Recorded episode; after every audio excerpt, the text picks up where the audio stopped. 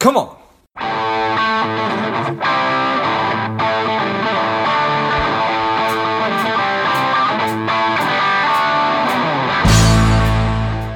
Spending too much time on social? Is your daily screen time over two hours? Are you a little bit overweight? Not saving enough money? Any or all of these are familiar. Strive could be for you. The Strive two week online boot camp will help you to detox your mind, body, and money, getting you on your way to a happier, healthier, wealthier, and more confident life. Go to strivedetox.com, S T R I V E D E T O X.com, and get your mind, body, and money right. Welcome to Money Savage, a savage approach personal finance. This is George Grumbacher, and the time is right. Welcome to today's guest, strong and powerful Diane Weinberg. Diane, are you ready to do this? Yes. Excellent. I am. Thank you so much for having me on your show. Excited to have you. Let's do this. Diane is an attorney. She is the owner of Weinberg Elder Law. She is of counsel at Morgan and DiSalvo, and she is a candidate for probate court judge of Fulton County, Georgia. I'm excited to have you on.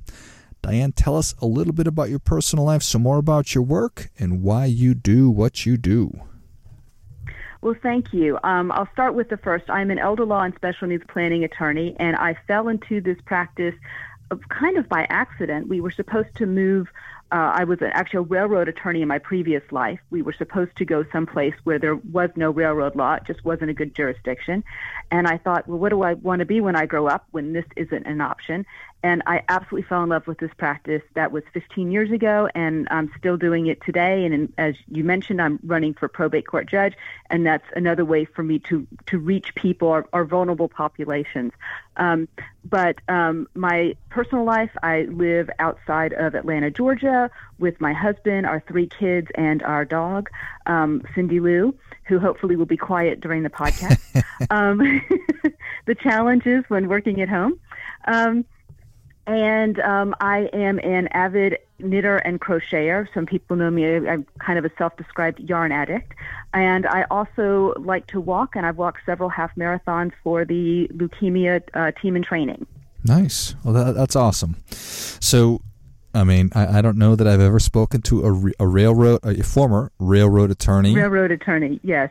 It's a very little known, very specialized area of law, um, but it's a lot of fun. I got to uh, climb up and down railroads and uh, railroad cars. And uh, the first day I went for my interview, the uh, senior partner walked in and, you know, jeans and, and sto- steel-toed boots and said, "I'm sorry, I'm late, but there was a dead body on the track, and we Ooh. were trying to figure out if the person had died before or after the train hit it." And I'm like, "Oh, that that's too much fun," and and it was it was a lot of fun. Fair enough. Uh, it. I, I mean, I'm I'm sure there's a million different applications and areas of the law when when it comes to the railroad. So I'm sure that there was uh, I'm sure there were dull moments, but I'm sure that there were very few. So and oh, as for knitting and crocheting, how does how does one get into that?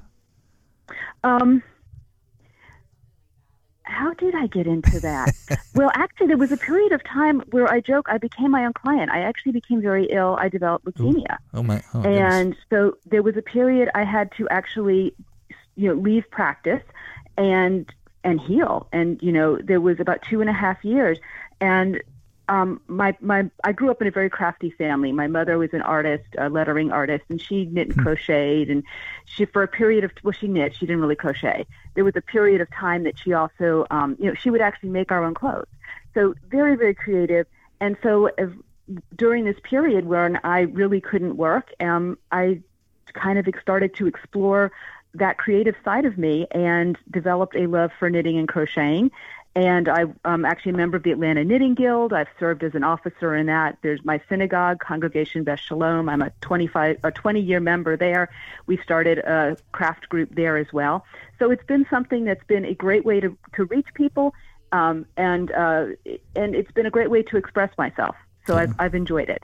I certainly appreciate that. And, in times when we are more limited in our entertainment choices, it's probably always good to have that right in your back pocket, for uh, for, for for lack of a better term. And I also think that it seems like there's a a big time uptick in more artisanal or maybe just just just just more craftsmanship or craft womanship for uh, as as it would be.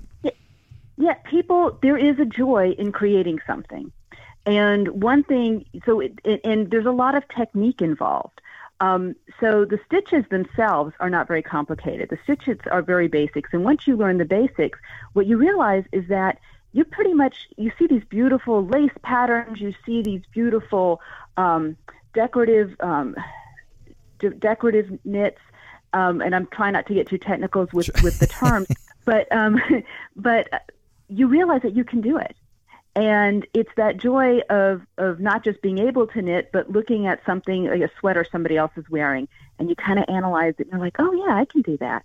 Um, it's there's a lot of social, a lot of bonding over creativity. Believe it or not, um, people get together and we create together and we teach each other. So it's something there's something very intellectual, very stimulating about it because you always have that opportunity to try something new, learn to, new techniques, learn things that you enjoy, learn things that you don't enjoy. You don't have to do big projects. You can do very small projects as well and get a lot of personal satisfaction about them. Uh, the other thing you find is that people who are crafters are givers. And I can sit down in a group of, of crafters and 95% of the people are making something for somebody else. Very few are actually doing it for themselves. And it's that joy of creating and it's that joy of giving giving a gift. So it's really a neat group to be involved in. And of course, it's always nice when you make something that you use and you take it out and say, yes, this was me. I, I put my time and effort into it. So it's, it's like I said, there's a lot of satisfaction in that. Yeah, that's that absolutely very satisfying right there. Appreciate that. Hopefully, we've just uh, caused the Google search uptick for knitting and crocheting to go up a little I bit. I think so. so. I, I, hope so. so and now on to uh, your your your your current area of, of focus of practice. You've been at it for 15 years of planning for our planning for for for for folks who are getting older, aging parents. Um, tell us a little bit about some of the main, I, I, guess, opportunities, challenges. What what does that look like? Well, there's a lot of different, and I'm, and I'm, going to try to stay focused. I know because we don't have we have a limited amount of sure. time, but um, but when you start talking about people who are aging, you're talking about really individuals who develop disabilities, um, and you can see disability at at any age, really. You see, um, in my practice, it itself encompasses really three primary areas. We talk about um, people who need access to public benefits to help them finance their long-term care. Long-term care is extremely expensive in this country. Actually, it's extremely expensive in any country. Um, but here we do have a lot of, of private pay options. Um, but they need to be supplemented with, in, in many cases, with public options. Um, and we'll come back to that. But anyway, so I look at pe- helping people access uh, public benefits to help them finance their long-term care. Um, we also look at what's called special needs planning. People who have disabilities, and uh, for example, they might be born um, with autism or with Down syndrome, or perhaps they develop another traumatic brain injury, and they can't anymore provide for themselves. So again, we look at special needs planning for that individual to help them help finance their long-term care. And then, of course, um, we also talk about guardianships and conservatorships. And that's where individuals either, again, they were born with an intellectual disability um, or developed an intellectual disability during their lifetime. Um, or you might find a senior who has developed dementia and they can no longer make responsible decisions on their own. And this is a really serious process because the court actually removes somebody's fundamental rights and gives it to somebody else so that that person um, to protect that individual's rights. So that could be, for example, removing somebody's right for medical care, removing their right to get married, removing their right to consent uh, to create a contract. These are all rights that the uh, in Georgia it's called the probate court. It varies from from state to state, but um, that's a third part of my practice is assisting people with that process of guardianship and conservatorship. But today we were going back to that first part, which is looking at some of those planning documents, um, and they would also not only actually they would are appropriate both for helping people finance long-term care as well as helping people avoid guard, uh, those drastic measures of guardianship and conservatorship that we talked about. Got it. So, does that get frame where we where we are in the conversation? Yeah, perfect, perfect. Okay. So you want me? Um, let's go ahead, if it's okay. We'll talk about some of the documents that Yeah. people are looking at. Great. And this again is is important. It's not just important for individuals who are older. This is important for individuals of all ages because I have people who come into my office and, you know, again, somebody's had a bad car accident, they have a traumatic brain injury. Um, so, what do, you know, and they could be of any age. Um, I have a lot of people, unfortunately, who are not, you know, they're my age, they're younger than me, they've developed multiple sclerosis. And while there are certain types of multiple, multiple sclerosis that are they go it goes into remission there are some that that there are certain types that are progressive and degenerative and so you see those individuals very young in their 40s young 40s um, with children and um, who you know and those are really tough cases as well because you've got individuals who are very young but they lose capacity and so what do we do to help to help those that are taking care of us um, how do we give them guidance as to what we want? How do we um, how do we make sure that they're able to provide for our care? And there's typically two types of documents that we see. Um, some states have a third. Now, what we typically see is a um, is a power of attorney. That people use this all the time, and it's a very familiar uh, it's a very familiar term. In Georgia, we call them durable powers of attorney because they survive in capacity which means that if I have a power of attorney and tomorrow something happens and I can no longer speak for myself, that power of attorney remains in effect. Some states you actually have to write that it's durable. Otherwise, upon my incapacity, it ceases to work. But in Georgia, all powers of attorney are durable. I know, isn't that interesting? This is super state specific, so you've got to talk to somebody in your state to make sure that these rules um, apply to you. But the power of attorney gives somebody else the ability to manage my finances uh, so that I have a power of attorney and I can give my husband my power of attorney and he has the right to use my bank accounts under this power of attorney. Even uh, even though just because we're married doesn't give him the right to access my financial accounts, I have to actually give him access, and so this power of attorney would give him access to my account. But the power of attorney is not it's not all encompassing. It's limited by what we call the four corners of the document.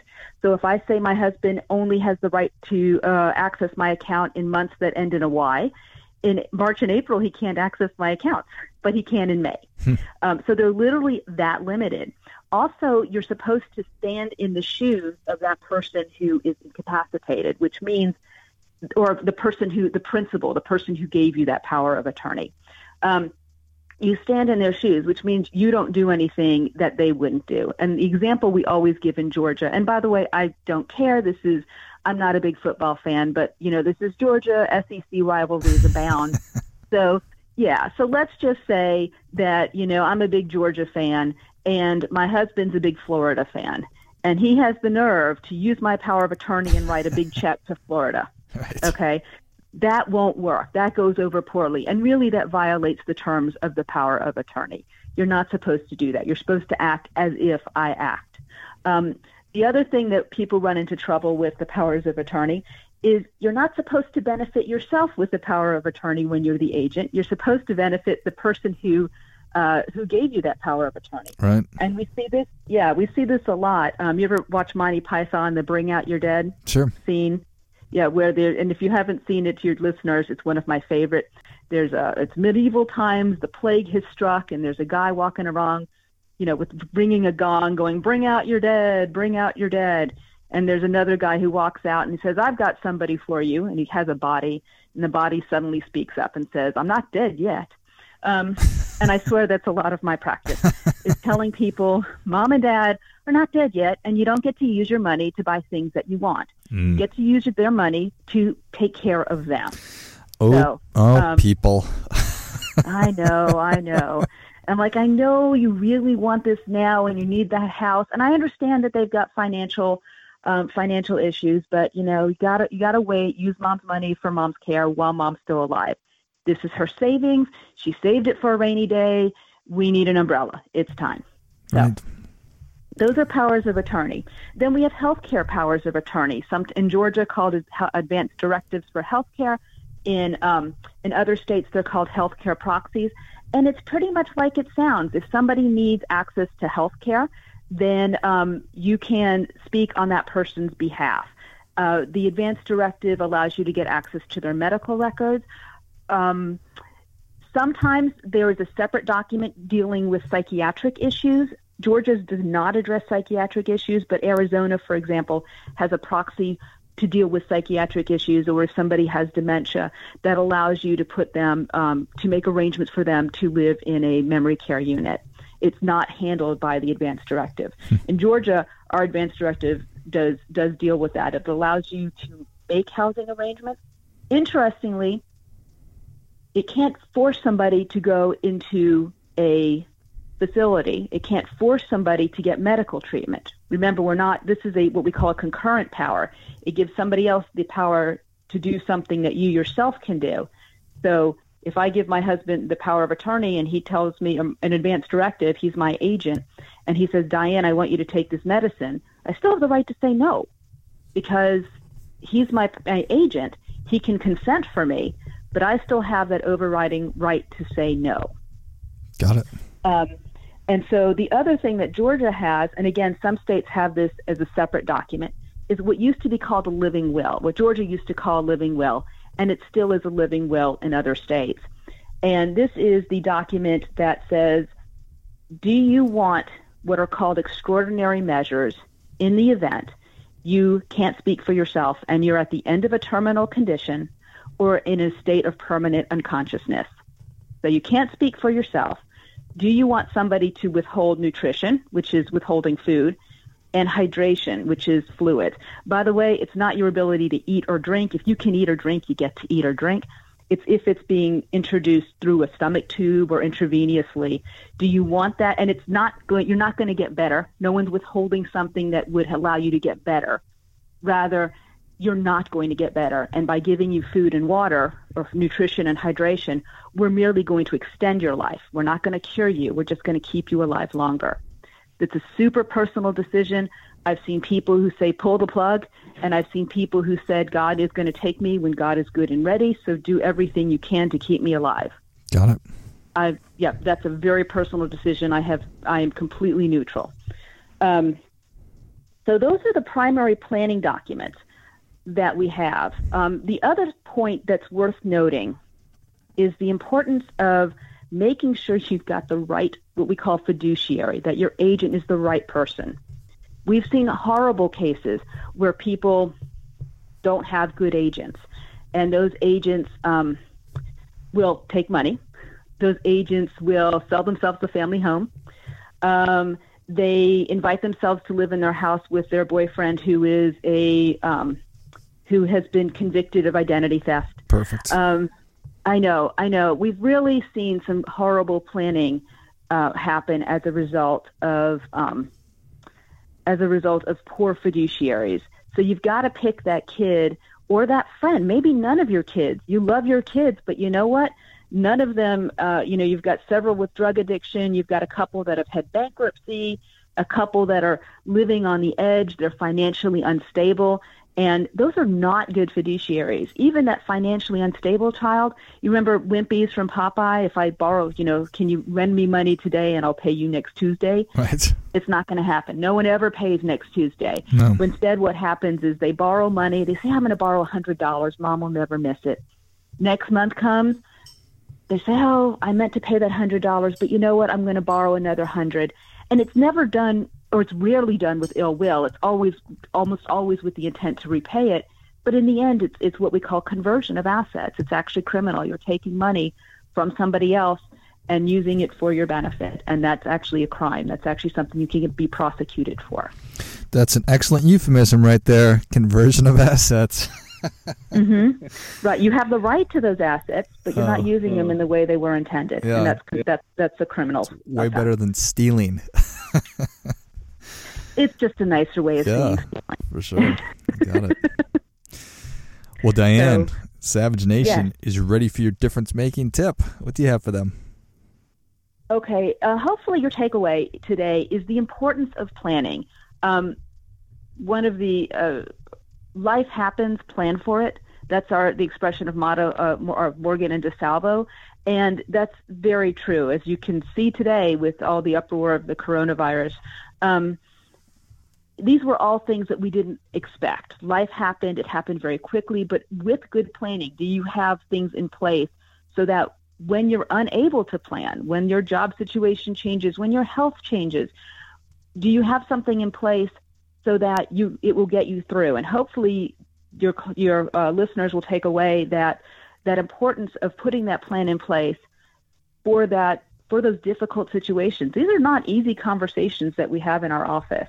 You know, we're talking about what happens when you can't speak, when you are critically ill, when you are at the end of a life. I mean, this is these are really unpleasant conversations. They're very tough. It's ta- and it's taking that hard look. Should my kids be my agent? Um, which child is best able to handle money? Which child is best able to ha- talk to a doctor about my me- medical care?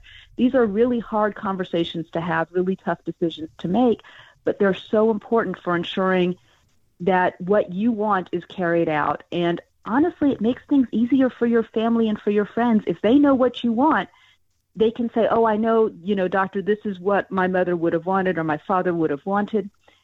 And it, it makes the burden on those people so much less because we're seeing your wishes carried out. Well, that is great stuff. That definitely gets it. Come on. Come on. Life happens. Plan for it. I think that that is, you know, I think it's always true, but right now certainly you can you can apply that to uh, to what's going on in the world as as you said. So I appreciate that. Well, Dan, thank you so much for coming on. Where can Savage Nation learn more about you, and where can they learn about the campaign? Thank you very much. Well, my this first of all, thoroughly enjoyed this. Thank you for allowing me to come and talk to everyone. Um, if you want to learn more about me, you can actually go to our firm's website at morgandisalvo.com. And DiSalvo is spelled D I S as in Sam, A L as in Lambda, V as in Victor, O dot com. And look up my name and check out my practice profile and the articles that I've written, and uh, you'll see what we've been doing in our practice. Um, if you want to learn about my campaign, and please come learn about my campaign too, you can go to dianeforjudge.com. And Diane, by the way, is spelled with one N, D I A N E, dianeforjudge.com. And take a look there, learn about what we're what we're doing during this campaign, and um, hopefully you will feel uh, the ability to contribute time and, of course, finances to the campaign as well. Perfect.